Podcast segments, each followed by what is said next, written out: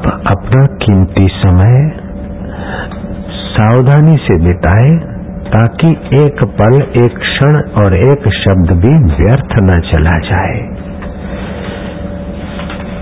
दुनिया की सारी चीज़ें लुटाने पर भी एक श्वास वापस नहीं आता। एक बात है कि आप अपने समय, शक्ति का खूब बारीकी से सदुपयोग करें। दूसरी बात, आप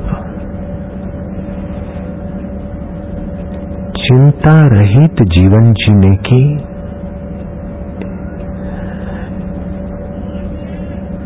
चिंता रहित जीवन जीने की आप अपने चित्त में गांठ बाँध लें।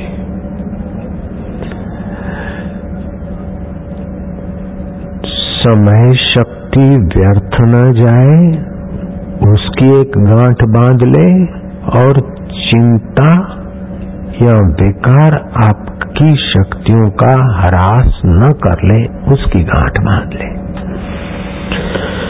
तुलसीदास ने कहा, तुलसी भरोसे राम के निश्चिंत होए सोए। होनी हो सो होएगी, अनहोनी ना होए।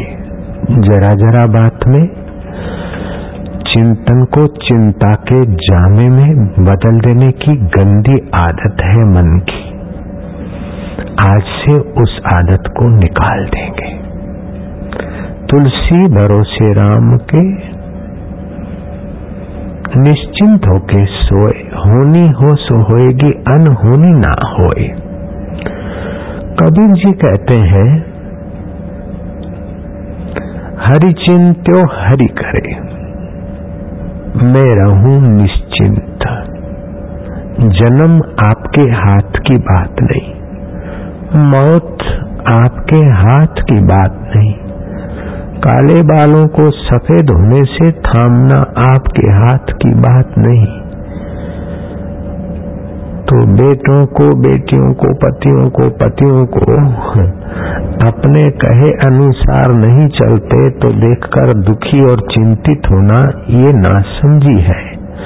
अपने मन को ही आप ठीक चलाने में अपने हाथ की बात नहीं देख रहे हैं तो औरों की चिंता लेकर अपने को परेशान करने की गंदी आदत उखाड़ के फेंक दे।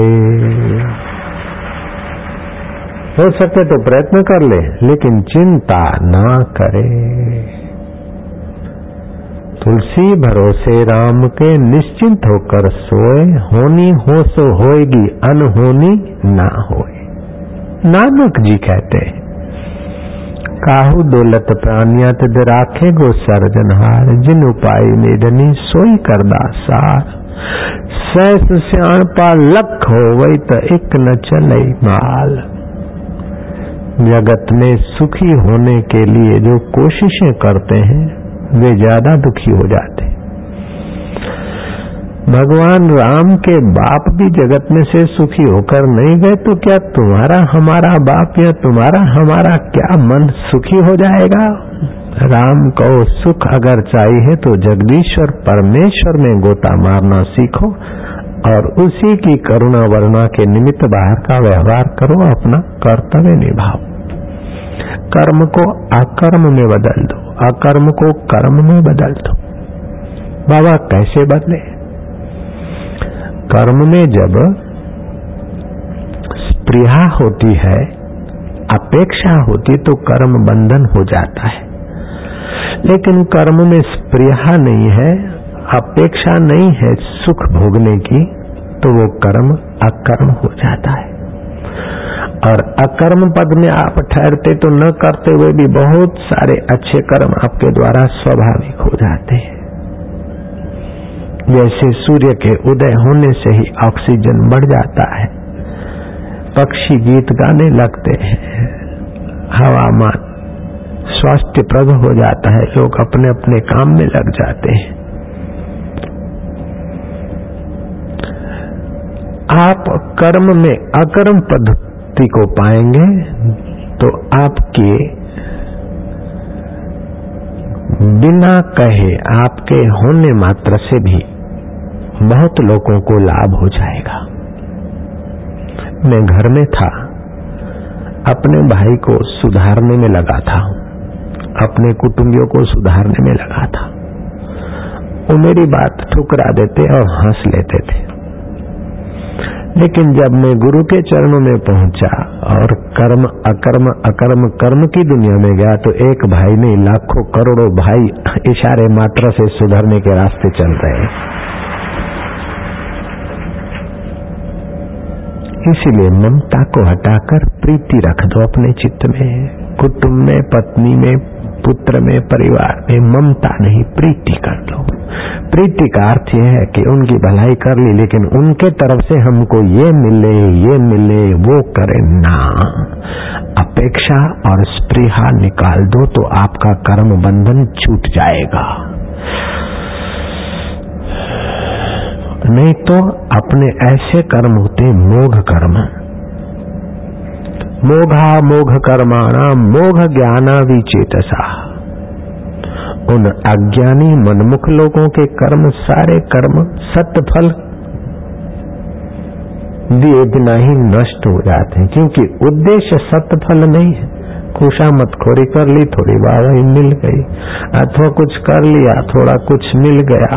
भगवान की खुशामत करी और संसार की चीज़ चाही तो ये भगवान की भक्ति भी व्यर्थ हो गई। जयराम जी की। क्योंकि भगवान से हमने चाहा क्या? मोघ मोघ कर्माणा, मोघ ज्ञाना भी चेतसा। भगवान कहते हैं, उनके सारे कर्म व्यर्थ हो जाते उनकी सारी समझ और ज्ञान व्यर्थ हो जाता है, क्योंकि सत्य फल को नहीं पाते हैं, शाश्वत सुख को नहीं पाते, शाश्वत जीवन को नहीं पाते, शाश्वत ज्ञान को नहीं पाते। सच पूछो, ईश्वर प्राप्ति कठिन नहीं है, लेकिन अपनी बेवकूफ़ी छोड़ना कठिन हो रही है। अपनी हल्की मांगे पकड़कर हम ईश्वर की भक्ति करते इसलिए ईश्वर दूर लगता है, पराया लगता है और ईश्वर प्राप्ति कठिन लगती अपनी हल्की पकड़े छोड़ दे तो आहा, पहले ईश्वर है, बाद में तुम्हारा मन का संकल्प है। पहले ईश्वर का आनंद है, आज दीक्षा देते देते सबको ईश्वर की करुणा वरुणा की झलक मिली थी। जैसे आप कथा में आकर बैठे, ऐसे हम भी घर में थे और भगवान की खोज में बहुत कुछ साधन किए, फिर संतों के वहाँ भटकते घूमते। तो कहीं सत्संग होता तो हम चले जाते थे। तो एक संत के सत्संग में हमने सुना, संत ने कहा, जिसको परमात्मा प्राप्त हो गए, ऐसे ब्रह्म ज्ञानी अगर मोच में आ जाए, योगी अगर ठन ले तो एक मिनट में हज़ारों आदमी को अपना ईश्वरीय आनंद का झलक चखा सकता है। मुझे इस बात में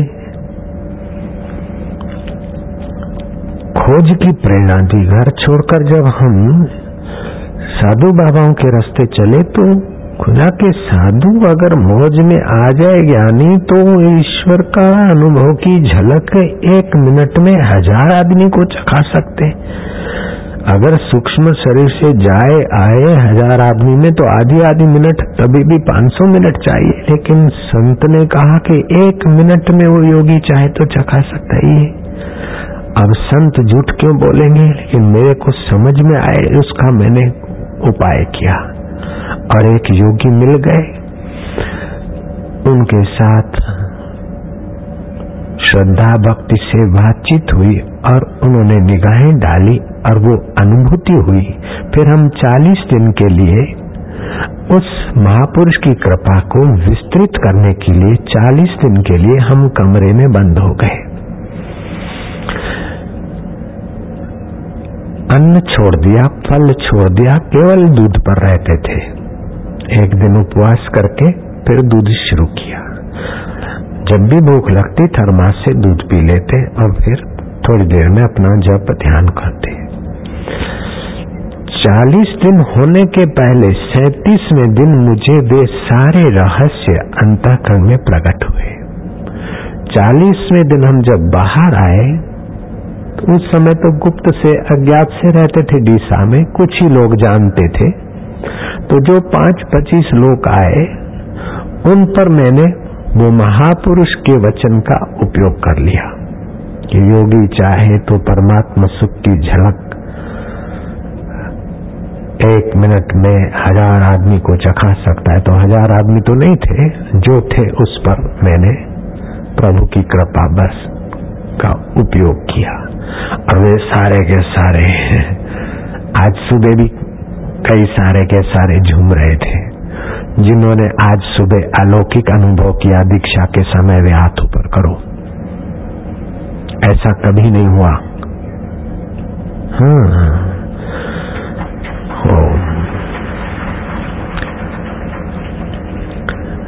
तो मैंने वो संकल्प करके अपना जो कुछ होता है तो जब पाँच पच्चीस पर सफल हुआ तो फिर धीरे धीरे सौ दो सौ की भीड़ आई तो कभी कभार उन पर कर देते। अभी हज़ार दो हज़ार होने लगे तो कभी कभार उन पर छलका देते। अभी पच्चीसों, पचासों हज़ार हो जाते हैं और कभी जरा सी छलका देते तो सारे लोग दीवाने दीवाने हो जाते हैं। कैसी है उसकी करुणा?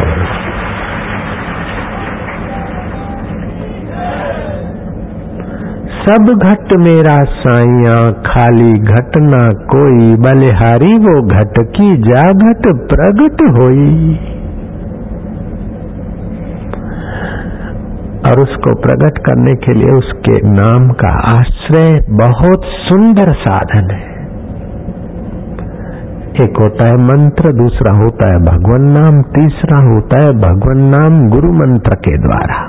वो सर्वोपरि होता है। जैसे मंत्र है, प्रसूति की पीड़ा हो रही है।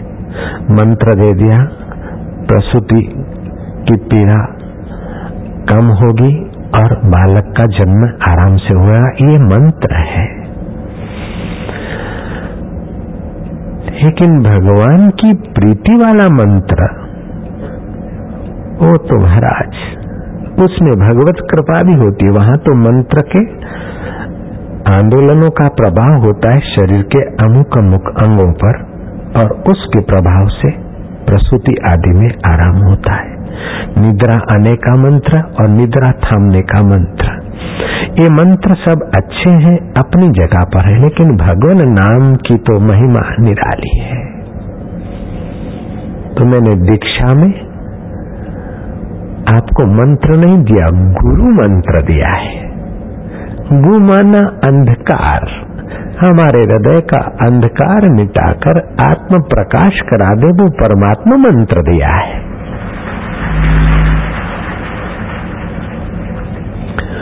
उसको जपने के तरीके?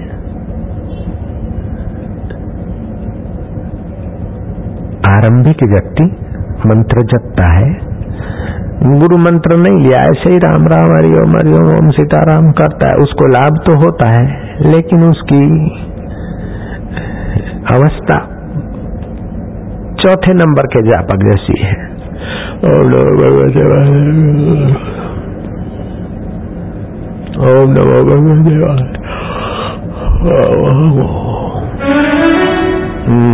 भगवते ए मुन्ना, उदय माँ को बोले चाय बना मैं अभी आती हूँ। मन इधर उधर भाग रहा है, रस नहीं आ रहा है। न रस यश्य आलस्य। जहाँ रस नहीं आता, वहाँ आलस्य घेर लेता है। फिर भी भगवान का नाम जप रही है, कुछ तो काम हो रहा है, लेकिन चौथे नंबर का जापक है। उससे ऊँचा है, तीसरे नंबर का जापक। गुरु से मंत्र लिया, प्राणायाम करके भगवान नाम उच्चारण करते करते फिर गुरु मंत्र करता है। और दस माला पूरी हो गई। आश ड्यूटी खत्म। ये थर्ड क्लास चापक है। ये करते करते फिर रस आने लगेगा। तो दस माला होने के बाद भी आपको होगा कि चलो थोड़ी देर बैठे रहे।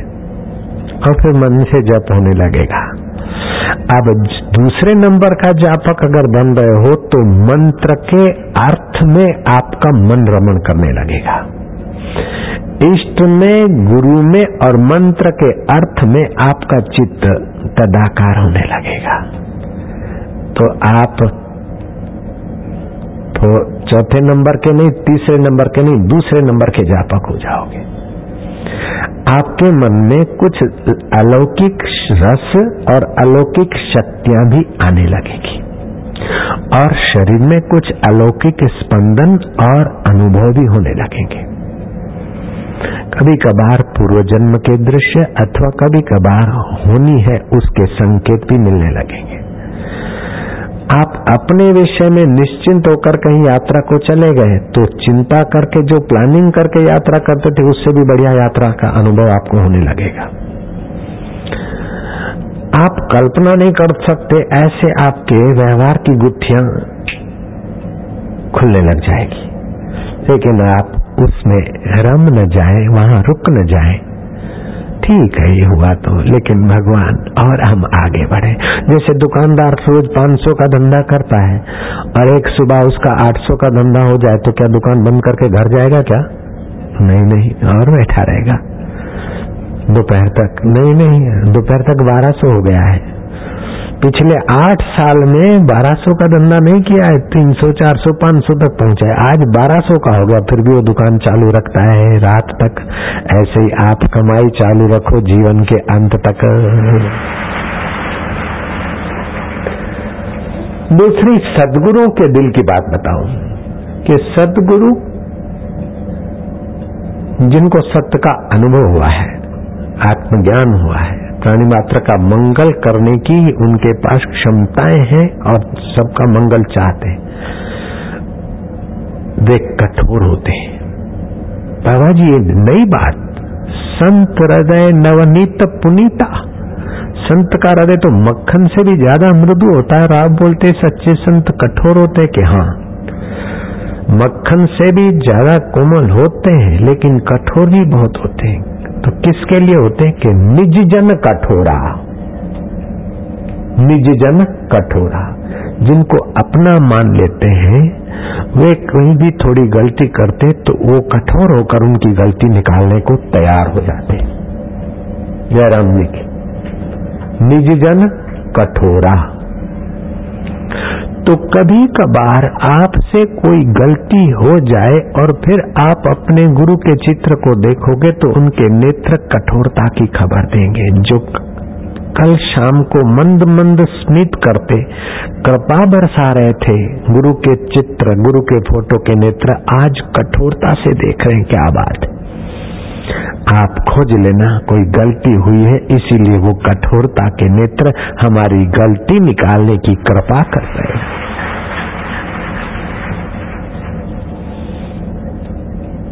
मूर्ख आदमी इसे कल्पना माने, लेकिन अमेरिका में एक यहाँ के साधु गए थे और वहाँ के कुछ लोगों ने कहा कि हमारे गुरुजी शरीर छोड़ गए लेकिन अब उनको देखते हैं तो गुरुजी की आँखें मानो गुस्सा कर रही।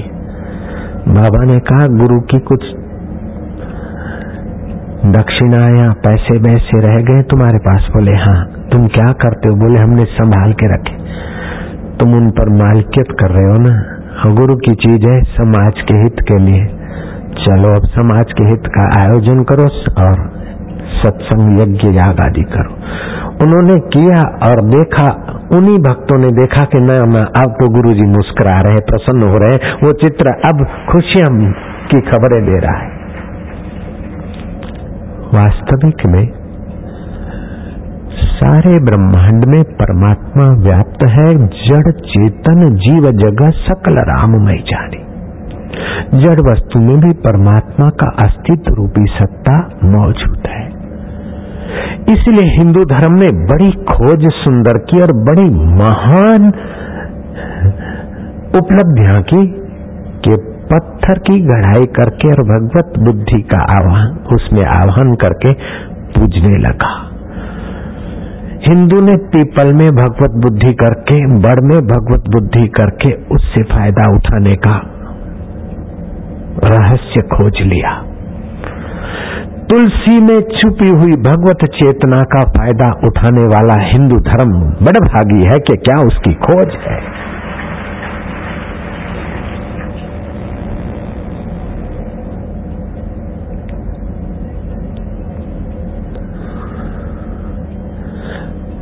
तो चौथे नंबर का जातक तीसरे में आए, तीसरे वाला दूसरी ऊंचाई पे आए।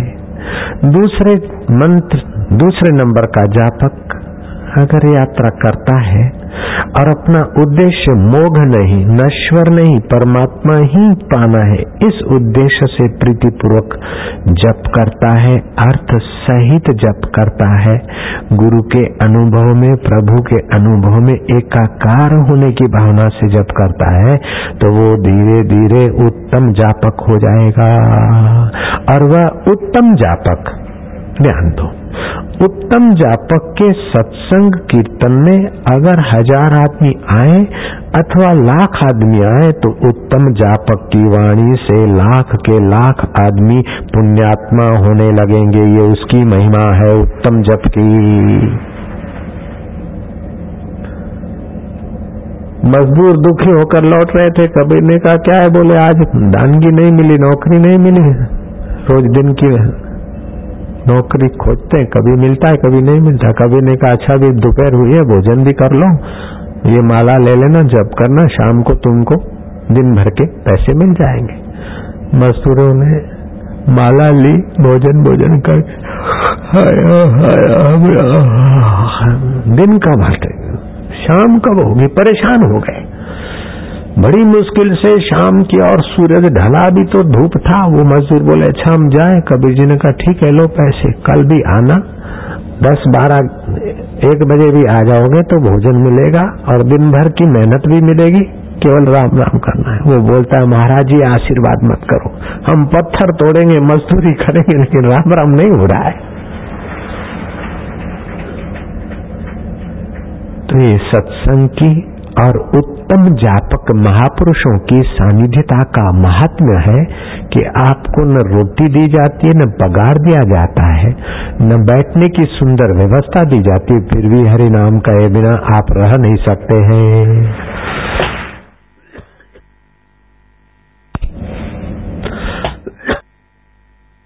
घंटों भर पलके बिछाकर बैठते।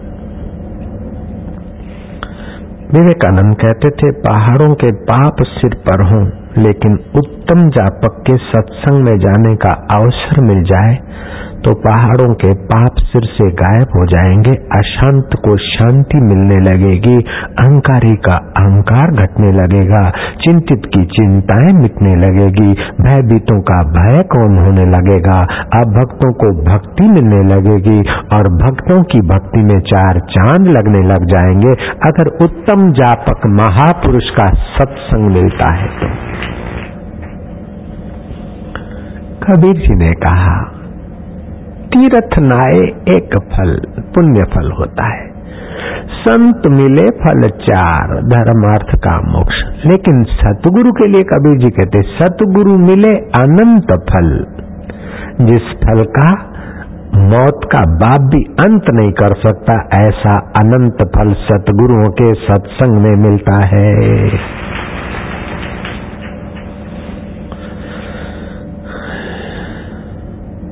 तुलसी भरोसे राम के निश्चिंत होकर सोए। होनी हो सो होएगी, अनहोनी ना होए। भगवान नाम जप से आरोग्य, ऐश्वर्य, बल, दीर्घ आयु, ईश्वर दर्शन। अगर आप ईश्वर को सगुण साकार मानते तो समय पाकर उस रूप का दर्शन भी होगा। अगर आप ईश्वर को निर्गुण निराकार मानते हैं तो आपके हृदय की ग्रंथि का भेदन होकर निर्गुण तत्व का साक्षात्कार होगा। ईश्वर को आप बंसीधर मानते तो उसी रूप में उसका दीदार होगा। और जटाधारी बम्भोला मानते तो उसी रूप में दर्शन होगा। ईश्वर सभी रूपों में प्रकट होने में समर्थ है। आपके चित्त की पवित्रता और एकाग्रता ही चाहिए। बाकी ईश्वर के पास देरी नहीं।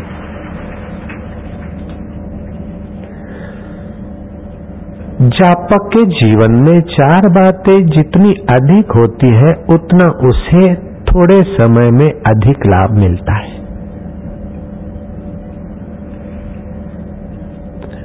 कई लोग हैं, अपने आश्रम में भी रहते हैं। लेकिन उनकी नियत कुछ और चीज़ पाने की है तो उनको वो लाभ नहीं हुआ, जो दूसरे आश्रम में रहने वालों को हो जाता है। जयराम जी की। अरे तो आश्रम में रहते भाई, आश्रम में रहते लेकिन आश्रम आश्रम की फैक्ट्री से नहीं बने, वो कहीं से आए हैं, अपने घर से, अपने वातावरण से आए हैं। आए हैं और उनकी मुरादें और इच्छाएँ, अगर नेक होती है तो उन्हें बहुत फ़ायदा होता है। मुरादें और इच्छाएँ नेक नहीं है, जैसे हैं, तैसे, ऐसे करके भी आ जाते तो भी सुरेश की नाई चमक जाते हैं, लेकिन और ढंग से आते तो फिर और ढंग का ही मिलता है थोड़ा बहुत। सुरेशानंद इतने सारे चमक रहे हैं और अमेरिका में भारत के संतों को आमंत्रण दिया गया और अपना आश्रम का नाम पहले लिस्ट में था। हम नहीं गए और प्रतिनिधि की जगह पर सुरेश को अमेरिका में भेजा हमने। ये सुरेश जो अभी आपको सुना रहे थे सत्संग, क्या था भूतपूर्व जीवन? पिताजी शराब पीकर फुटपाथ पे पड़े हैं। माँ उसी दुख में मर गई है और दूसरी माँ आई है मौसी छोटी सी और वो आकर बापू के पास रोई। कि बाप तो शराबियों के चक्कर में शराबी होकर पड़ा है। मेरी बहन तो मर गई, मैं छोटी, बच्चों को संभालने आई हूँ। और ये सुरेश लोफरों की दोस्ती में रात को कहीं भटकता है। और दिन को कभी कभार मैं तो मशीन चला चला के बारह, पंद्रह, अठारह रुपया कमाती हूँ, घर का गुजारा पूरा नहीं होता, उसमें से सुरेश पैसे चुरा के ले जाता है। सुरेश खड़े हो जाओ। आ जाओ इधर। इसी सुरेश की मैं बात कर रहा हूँ। इधर आ जाओ बेटा, इधर। और पैसे नहीं हो तो घर के कटोरी बटोरी अथवा कपड़े वपड़े उठा के बेच देता है और स्मोक करता है और क्या क्या करता है? बाप ने और माँ ने कहा कि इससे तू मर जा तो अच्छा है, हमारे घर में पैर न रख। और मेरे को आकर कहा कि आशीर्वाद करो, या तो ये मरे, या तो मैं मरूं। मैं क्या, न तू मर, न ये मरे। तो बोले, बापू जी, तुम ले जाओ। मैं क्या, चल भैया। अब वही सुरेश तुम्हारे सामने लाखों रुपया मिलते और दान कर देता है। आज तक तो शायद करोड़ों रुपए इसने उड़ा दिए होंगे। सत्कर्म में अपने लिए नहीं रखता है। सूरज तो वही का वही है। तो मानना पड़ेगा कि अच्छाई और बुराई के संस्कार सबके अंदर छुपे हैं। अच्छाई जगाने वाला कोई सत्संग मिल जाए तो धन भागी हो जाता है जीवन।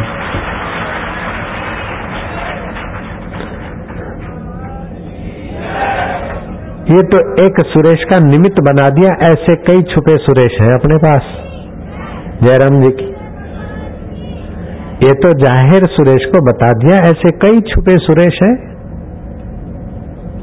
कई ऐसे लोग हैं।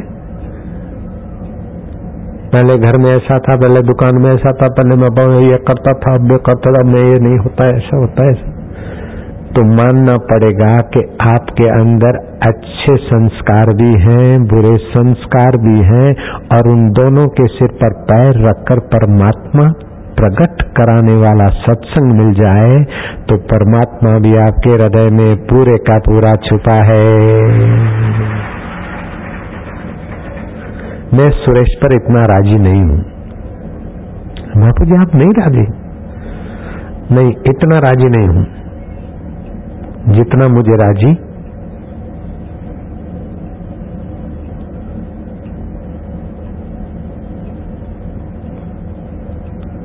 ये कर ले। मैं राज़ी पूरा तब होऊँगा जब सुरेश एक दिन परमात्मा का पूरा साक्षात्कार कर ले। तब तक मैं आधा राज़ी रहूँगा। थोड़ा राज़ी रहूँगा। जितना परमात्मा पाने की प्यास ज़्यादा रहेगी, उतना मैं ज़्यादा राज़ी रहूँगा।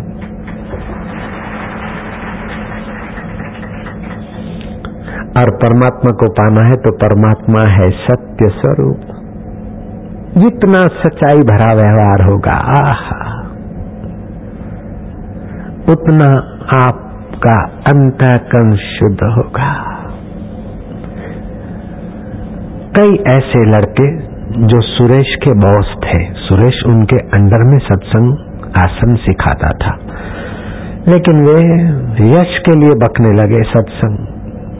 पैसों के लिए सत्संग करे, यश के लिए सत्संग करे तो मेरा हृदय फिर राज़ी होने की जगह पे नाराज़ हो गया। अब उनको बेचारे को हज़ार रुपए की नौकरी नहीं मिलती। और सुरेश एक दिन में कई हज़ार रुपए दान पुण्य कर सकता है। सुरेश उसका असिस्टेंट था। सुरेश जानता है उनको। वो सत्संग करता था, सुरेश उसकी सेवा में था। वो अभी अपने घर पर है। और ऐसी हालत है तो उसको हज़ार रुपए की नौकरी नहीं मिल रही बेचारे को। उसको एक बार, दो बार, तीन बार, चार बार चेतावनी दी कि भाई, तू बापू के नाम पर सत्संग करने जाता है तो लोग तुझे मान देते तो भगवान की नाते देते, संत के नाते देते, तू मान का भोगी मत बन, तू सेवा के भाव से तो जा।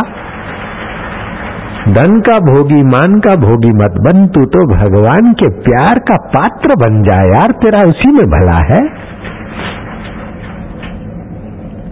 वो एक बार, दो बार, तीन बार, चार बार, पाँच बार, छह बार, सात बार, आठ बार, नौ बार, दस बार, ग्यारह बार, कई बार उसको मौका दिया।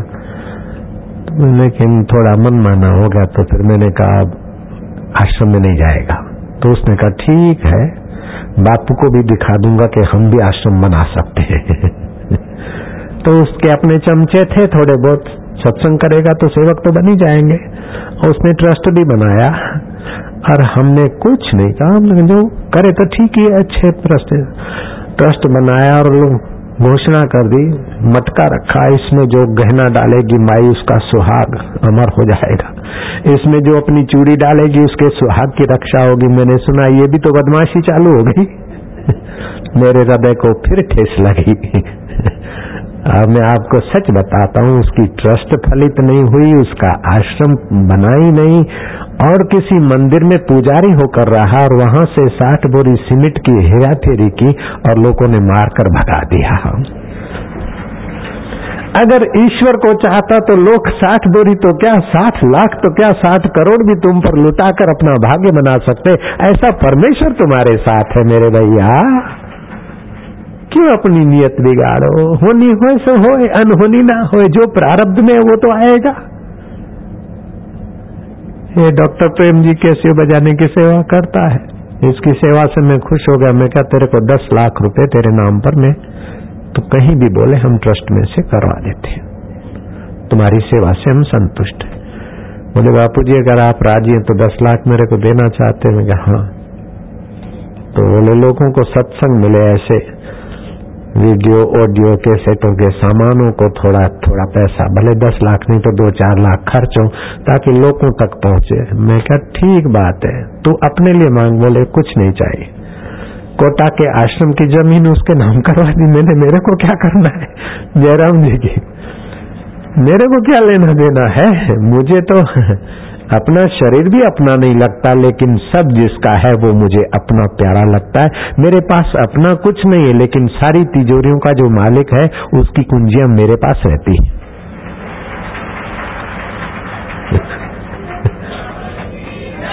मैं इसलिए आपको कह रहा हूँ कि आप भी ऐसा प्यार करो, ऐसे उसको स्नेह करो।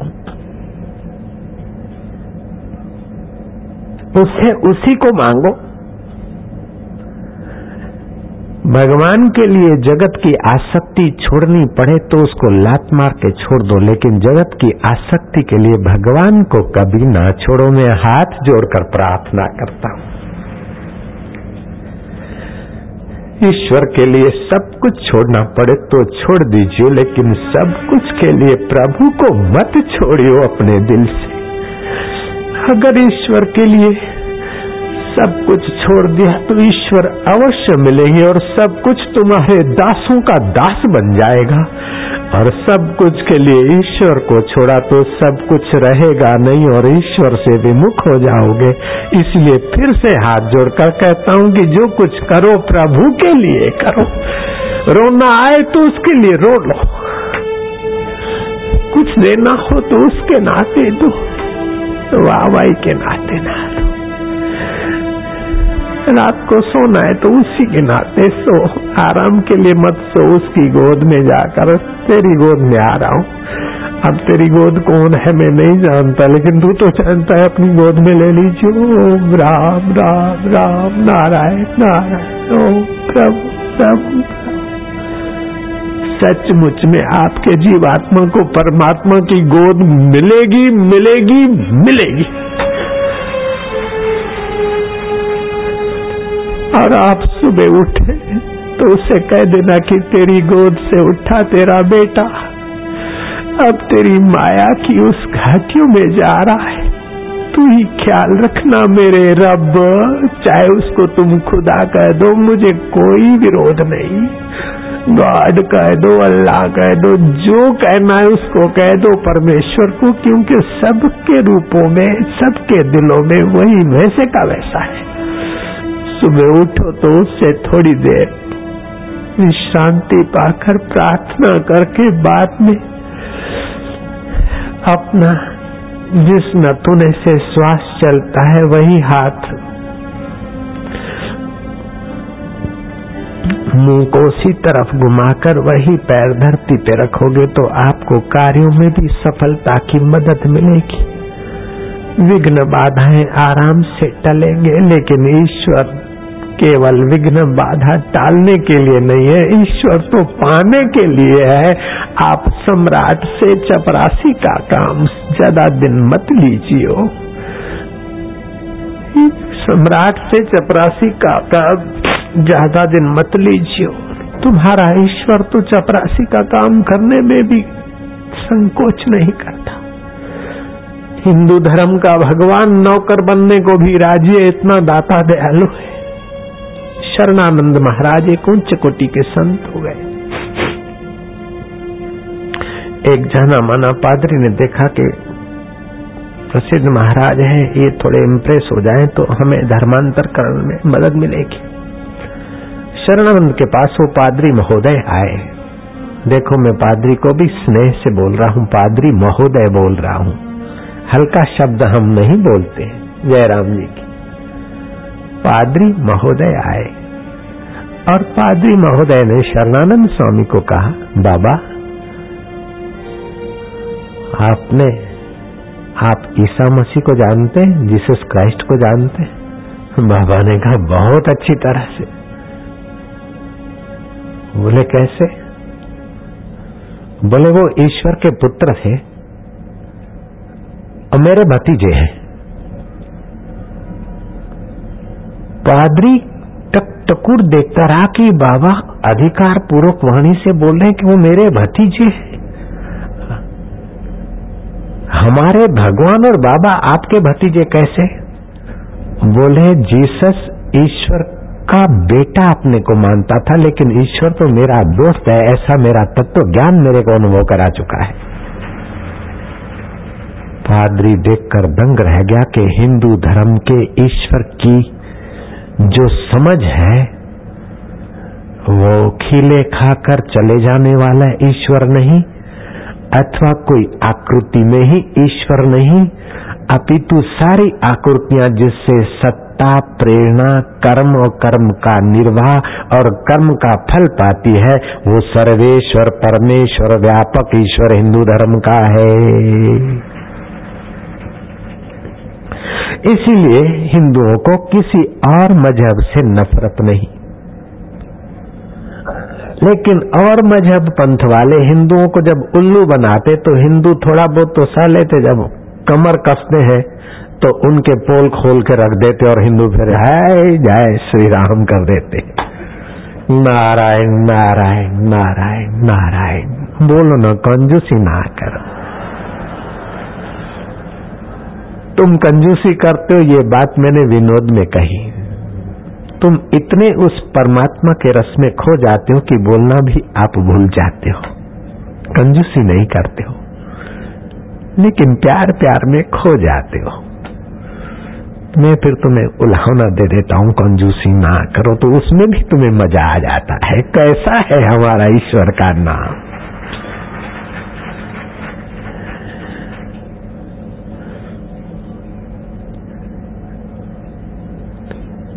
ईश्वर, हिंदू धर्म का ईश्वर बेटा बनने को तैयार, वसुदेव देवकी का बेटा बनकर आ गया, कौशल्या दशरथ का बेटा बनकर आ गया।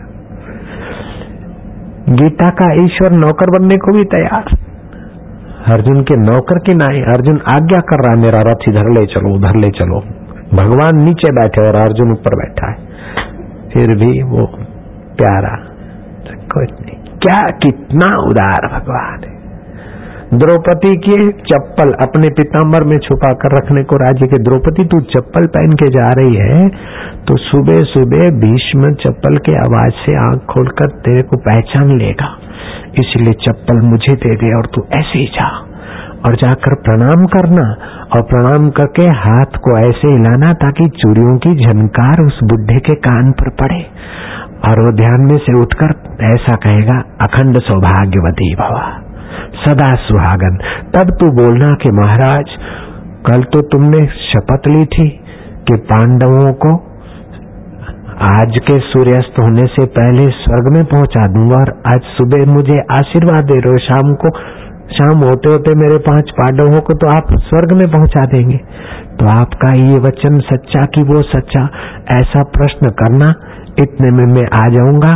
केस का, बाकी का हैंडलिंग गाड़ी का स्टेयरिंग मैं संभाल लूँगा। बताओ, ऐसा कौन से मज़हब में आपने भगवान देखा? और जब द्रौपदी ने प्रणाम किया, कृष्ण ने तो प्रभात काल में रास्ते में मिलकर द्रौपदी के जूते ले लिए अपने। पिताम्बर में। एक ऐसा भगवान है कि भक्तानी के जूते अपने पिताम्बर में लेने से भी भगवान का भगवान पना कम नहीं होता और भी उनकी करुणा का दीदार होता है।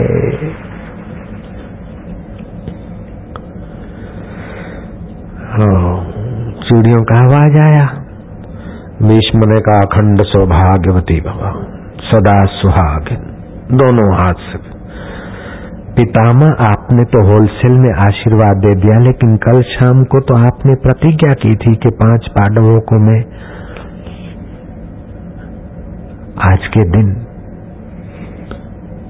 स्वर्ग में पहुँचा दूँगा। तो कल की प्रतिज्ञा सच्ची कि अभी का आशीर्वाद सच्चा के अरे, मैं तो समझा दुर्योधन की पत्नी आई, द्रौपदी, तू इस समय सच बता, तुझे भेजने वाला कहाँ छुपा है? उसी की कला कारीगरी है। बंशीधर आ गए। केशव, तुमने क्या कर दिया? हे कृष्ण, मैंने प्रतिज्ञा की थी, केशव, मुझे प्राण त्याग करना इतना कठिन नहीं जितना अपनी प्रतिज्ञा तोड़ना कठिन। अब मैं कुछ भी करता हूँ तो मेरी प्रतिज्ञा टूटती है, केशव। अगर पांडवों को मारता हूँ तो सुबह सुबह दिया हुआ दोनों हाथों से होलसेल में आशीर्वाद, ये प्रतिज्ञा टूट रही। अगर नहीं मारता हूँ तो कल की प्रतिज्ञा टूट रही। केशव, अब मैं क्या करूँ? तू ही बता, केशव बोलते हैं, पितामह, फिकर नाट। और फिकर फिकर ना करो, चिंता ना करो। Worry less. Uncle, worry less. ये मैंने मिलाया है। आपकी प्रतिज्ञा सत्य रहेगी। बोले, कैसे? आपने प्रतिज्ञा में ये मिलाया था कि अगर कृष्ण ने हथियार न लिए तो मैं पांडवों को कल शाम तक पहुँचा दूँगा। तो मैंने हथियार न लेने की प्रतिज्ञा की, लेकिन तुम्हारी प्रतिज्ञा को सत्य करने के लिए पितामह, मैं कृष्ण, भगवान कृष्ण, अपनी प्रतिज्ञा झूठी करता हूँ और भक्त की प्रतिज्ञा सत्य करता हूँ। ऐसा भगवान कौन से मज़हब में, कौन से रिलीजियस में आपने देखा, सुना है? मुझे बताइए।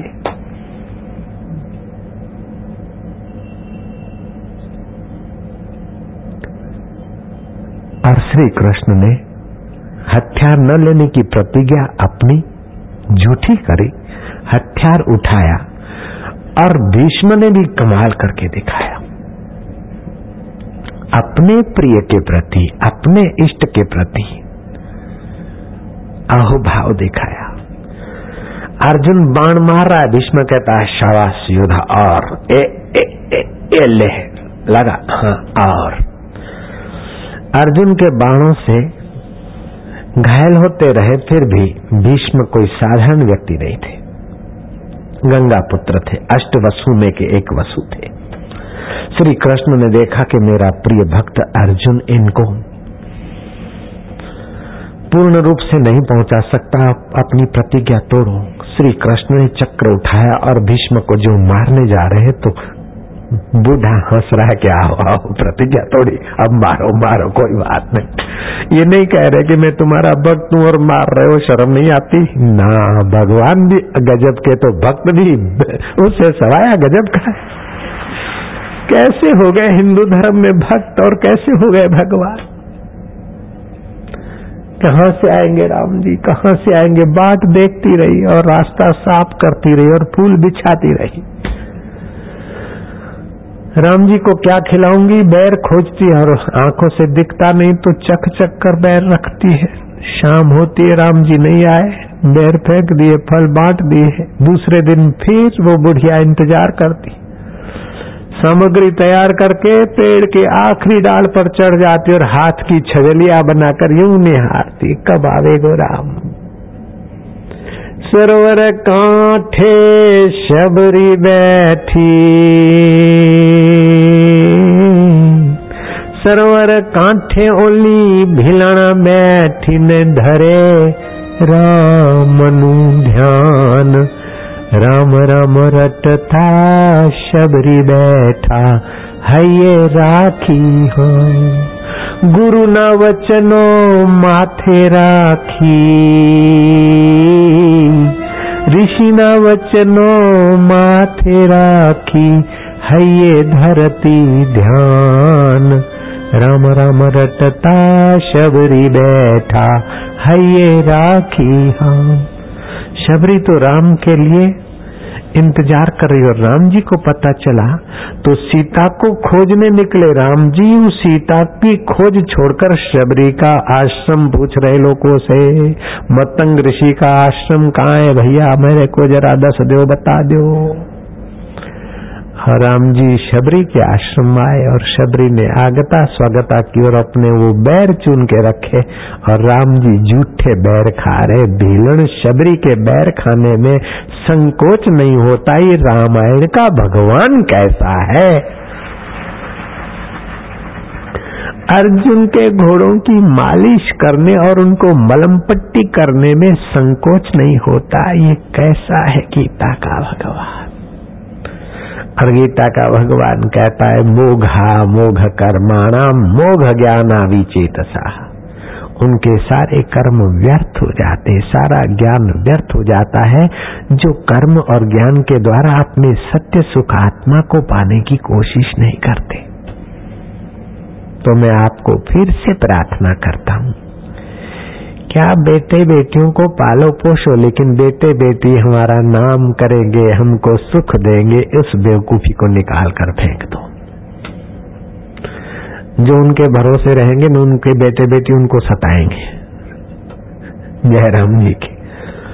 भरोसा तो ईश्वर का करो, फिर वो नाम करे तो उनका पुण्य न करे तो उनका आप कर्म में स्पृहा और आसक्ति से मुक्त हो जाए, ये आपके हाथ की बात है। वो सेवा करे ना करे उनके हाथ की बात है और आप अपने को बंधन में रखें या मुक्त हो जाए, ये आपके हाथ की बात है। आप अपने हाथ की बात कर लो।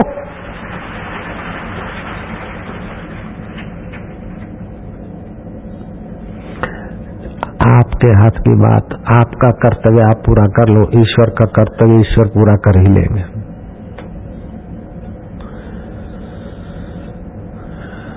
महाराष्ट्र में एक नाची महाराज बड़े ऊंच कोटि के संत हो गए।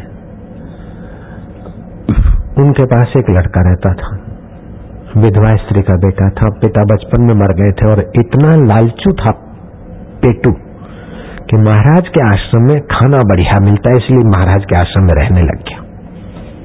पूरन पूरी बनती है। हर एक नाथ महाराज के आश्रम में वैभव था। ज्ञानी का वैभव तो हज़ारों के काम आता है। अहंकारी का वैभव तो शराब, कबाब और दूसरों को शोषने में काम आता है।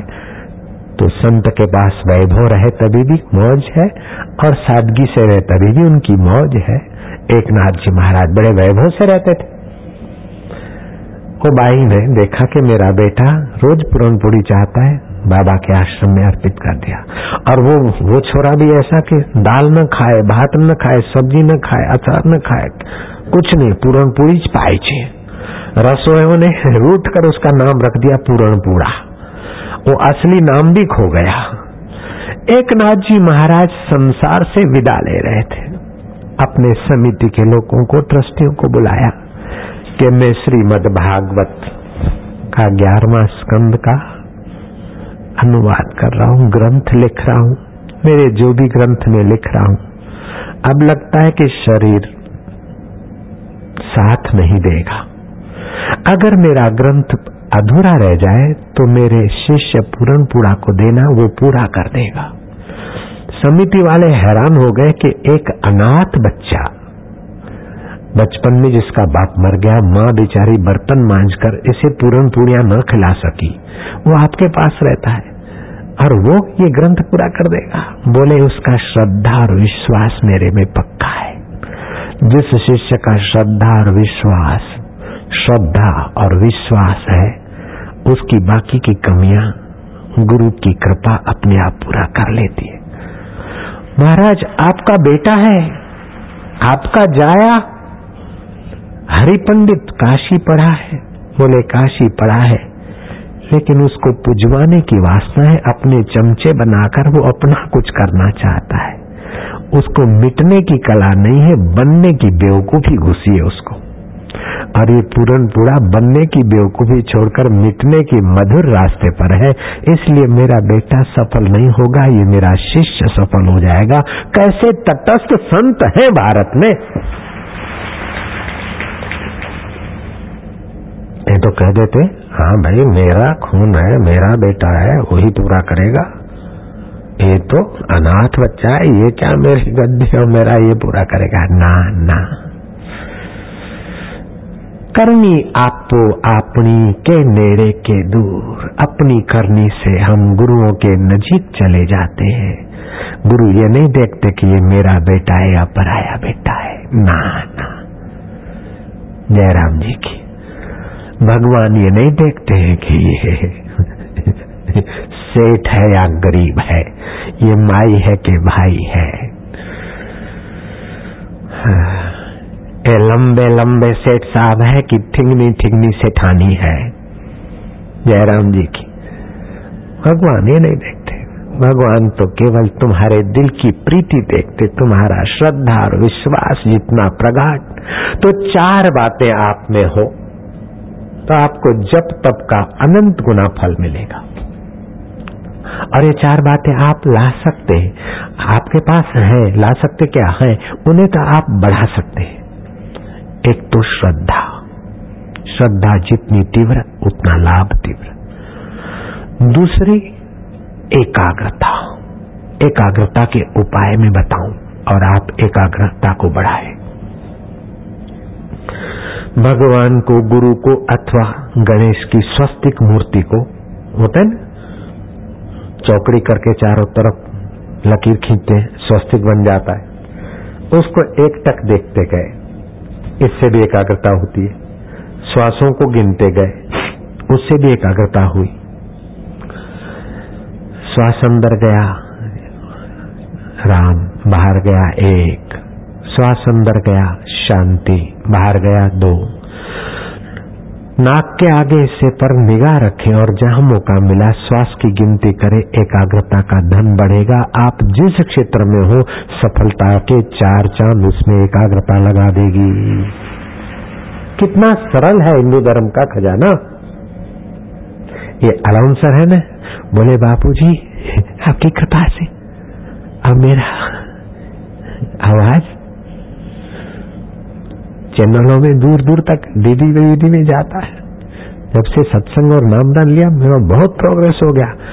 अलाउंसर महोदय तू अकेला नहीं ऐसे तेरे जैसे तेरे गुरु भाई हज़ारों लाखों मिलेंगे मंत्र दीक्षा के बाद उनके जीवन में चमक आ गई। जयराम जी की। लेकिन मैं इस पर पूरा राज़ी नहीं हो रहा हूँ। आपको अच्छी पोस्ट मिल गई, आपका आवाज़ दूर दूर तक जाता है, आपको लाखों लोग आपका आवाज़ सुनते हैं। इससे भी मैं आखिरी राज़ी नहीं हूँ। मैं तो मेरी आखिरी प्रसन्नता तब बताऊँगा कि जब आखिरी मकसद ईश्वर प्राप्ति का हासिल करने की तड़प बढ़ जाएगी, तब मैं खूब राज़ी हो जाऊँगा। पूरा राज़ी हो जाऊँगा। अभी थोड़ा थोड़ा पूरा प्रभु आराध्यो, पूरा जाका नाव नानक पूरा पाइयो, पूरे के गुण गाओ। सिंधी जगत के लोग जानते हैं, परमानंद भंडार नाम के एक महात्मा हो गए उनके गुरु मस्त राम बाबा। बड़े मस्त रहते थे। तो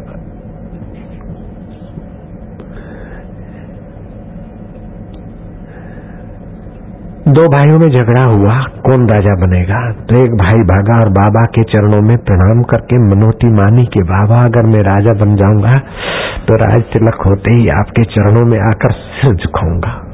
मनी मन गुरु के पास मनोती बनाकर चला गया। और कुटुंब में जो खिंचातानी हो रही थी, वो दूसरा बनने वाला था। वातावरण बदल गया और ये विचार, ये राजा बन गया। राजा बना तो अपनी मनोती के अनुसार भागता हुआ मस्तराम बाबा के चरणों में ताज रख दिया। बोले बाबा जी बाबा जी आपकी कृपा से मुझे राज्य तिलक हो गया। बाबा ने कहा, चल बेवकूफ़ कहीं के ये मेरी नौकरानी की कृपा हुई, मेरी माया की, दासी की। मेरी कृपा होती तो परमात्मा मिल जाता, ये तो मेरी दासी की कृपा हुई कैसे हो गए ये फकीर भारत में? कैसे है ब्रह्मज्ञानी महापुरुष सत्य वक्ता कितनी ऊंचाइयों पर जीते हैं वे संत? ज्यो ज्यो हिंदू धर्म के साहित्य को पढ़ते और महापुरुषों की जीवनियाँ देखते हैं दंग रह जाते हैं। राजा हरि नारायण ने पूछा, महाराज को, गोपीनाथ कविराज भी उस महाराज को मानते थे, आनंदमयी माँ को मानते थे। बाबा भगवान विष्णु की नाभि से कमल निकला।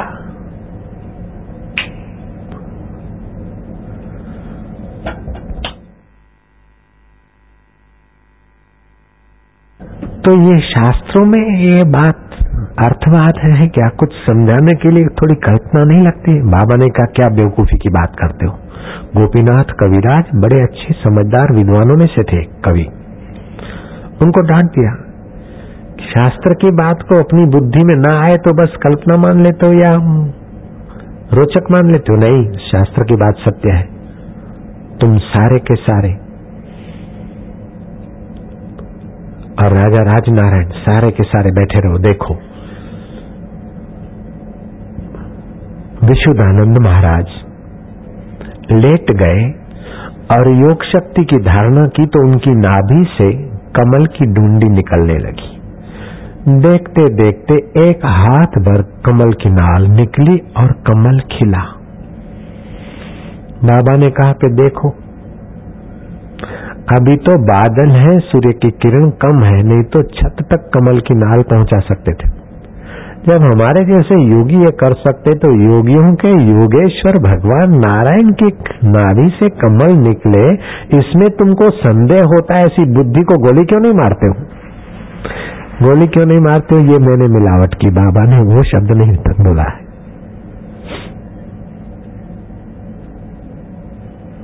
मेरी समझ में नहीं आ रहा था तो मैं खोजा और फिर मेरे को वो योगी मिल गया और मेरे को समझ आ गई और मैं चालीस दिन बैठ गया तो वो, उस खजाने को तो मैं लुटाते लुटाते वर्षों हो गए और आप लोग, हज़ारों, लाख को करोड़ों लोग फ़ायदा ले रहे फिर भी वो खजाना आज तक नहीं खुटा, कैसा है भारत का योग? और कई लोग मुझे कहते, बापूजी, आप तीन महीना मोहन रहे बहुत अच्छा हुआ। मौन में भी हमने सच पूछो तो 10 परसेंट, दस टका ही मौन लिया। मौन के नियम के अनुसार हम अगर तीन महीने एकांत मौन में रहते, किसी से ना मिलते तो फिर तो रंग कुछ और होते। अभी तो हम सबसे मिलते थे, मौन शिविरें भी करते थे और बोलना खाली बंद था तो स्लेट पर लिख के देते थे। ये तो सहूलियत वाला मौन था। देखने भर को मौन था।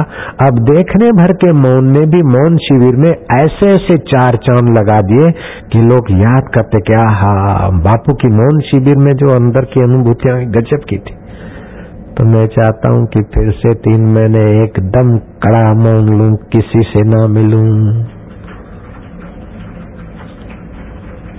थोड़ी तालियाँ बजती थोड़े इनकार होते हैं। अब देख लो, तुम अपना स्वार्थ रो रहे हो। और मुझे अपना स्वार्थ नहीं, जो भगवान की मर्ज़ी।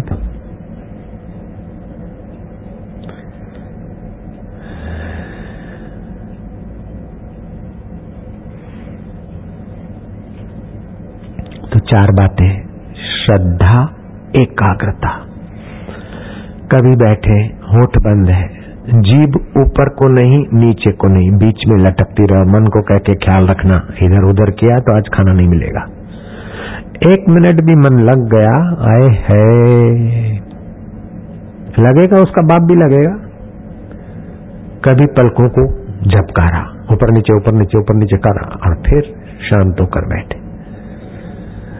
अलग अलग तरीके हैं एकाग्रता बढ़ाने के। उससे भी एक और तरीका है। ध्यान योग शिविर होती है तो जो योगी महापुरुषों की वो कुंजियाँ हैं, जो स्वाद है उसके किरण में बरसा देता हूँ और आपके मन को स्वाद आ जाता है, फिर आपको एकाग्र होना नहीं पड़ता है, मन लगाना नहीं पड़ता, लगने लगता और अंदर से कुछ होने लगता है। ऐसा भी हज़ारों लोगों का अनुभव है।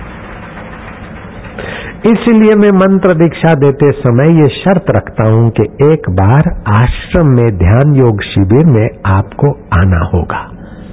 और ये जो दीक्षा के वक्त ये बात जो स्वीकार करते हैं उन्हीं को मैं दीक्षा देने में ज़्यादा राज़ी रहता हूँ। तो आज जिन्होंने लिया उनको भी ये बात मैंने कह दी है। चाहे बच्चे हों, चाहे बड़े हों, एक बार ध्यान योग शिविर का आप फ़ायदा उठाना। अब चक्र चल रहे हैं।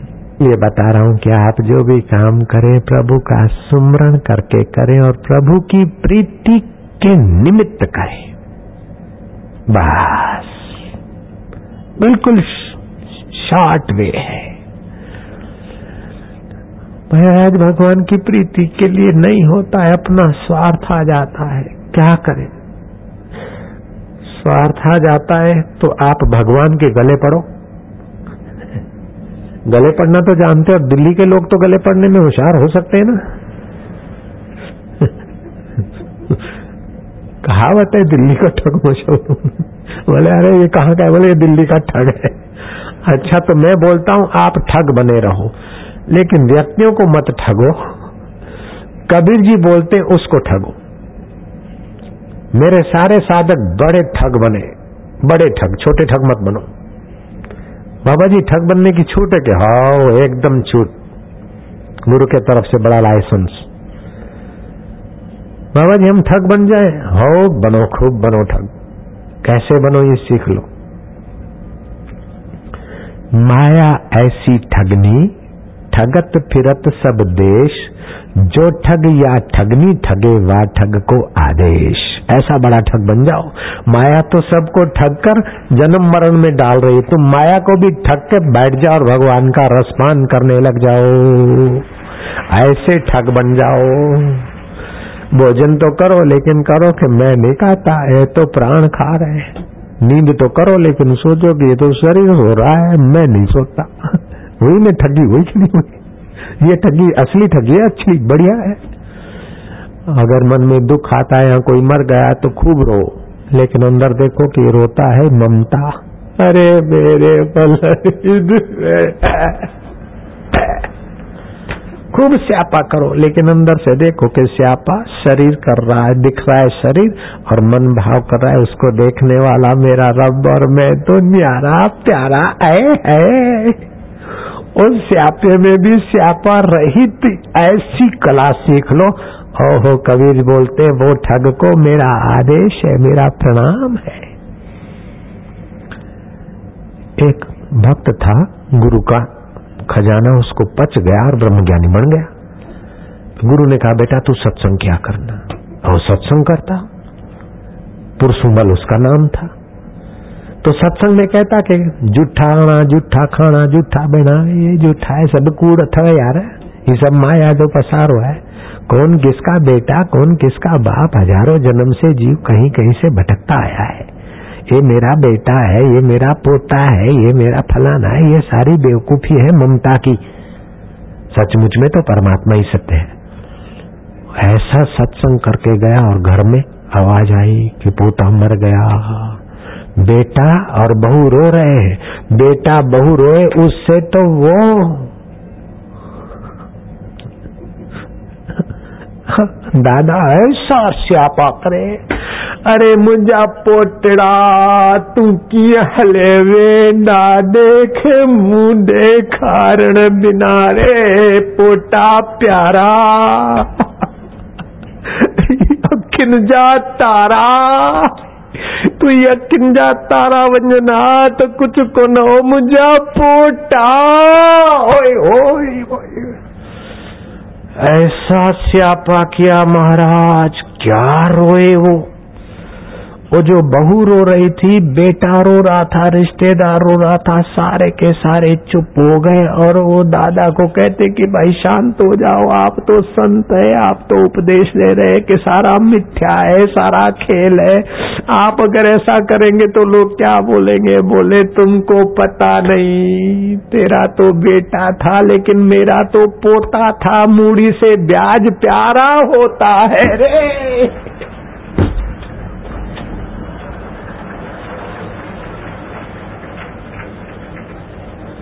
पानी लाए, छिटका, पानी का प्याला पिलाया। अब बूढ़े ने नज़र मार के देख लिया कि सब कंट्रोल में आ गए। वो पोते का अपना शरीर नहलाया, धुलाया तिलक बिलक करके उसको दफना के आए जो कुछ करना था। भोजन भाजन हुआ, शाम हुई। और सत्संगियों ने घेर लिया कि पुरसुमल साई, तुम तो सत्संग करके गए थे सुबह। कि सब मिथ्या है, ये है, और फिर आपका पोता मरा तो आप तो रो रो के बेहोश होके पड़े थे। अब हमको ये बात समझ में नहीं आती। बोले, अभी चुप रहो। बाद में कहूँगा, अभी मेहमान भी वहाँ बैठा है। फिर अकेले में कहेंगे बाग में जाएँगे, तभी कहेंगे, अभी इधर नहीं। जब अकेले में बगीचे में सत्संग का मौका मिला, बोले, मेरा पोता मर गया था तो मेरी बहू, मेरा बेटा और दूसरे रिश्तेदार जोरों का रो रहे थे। अगर मैं उनको चुप कराता तो वो और रोते। अब एक एक को चुप कराता और वो बोलते, बूढ़े का क्या जाता है? हमारी आंतें सड़ती, बूढ़े को तो तैयार भोजन मिलता है। तो उनको चुप कराना आसान नहीं था। इसलिए मैंने आसान तरीका ढूंढ लिया। वो तो ममता से रो रहे थे और मैंने समझदारी से रोदन चालू कर दिया। क्या फ़र्क पड़ता है?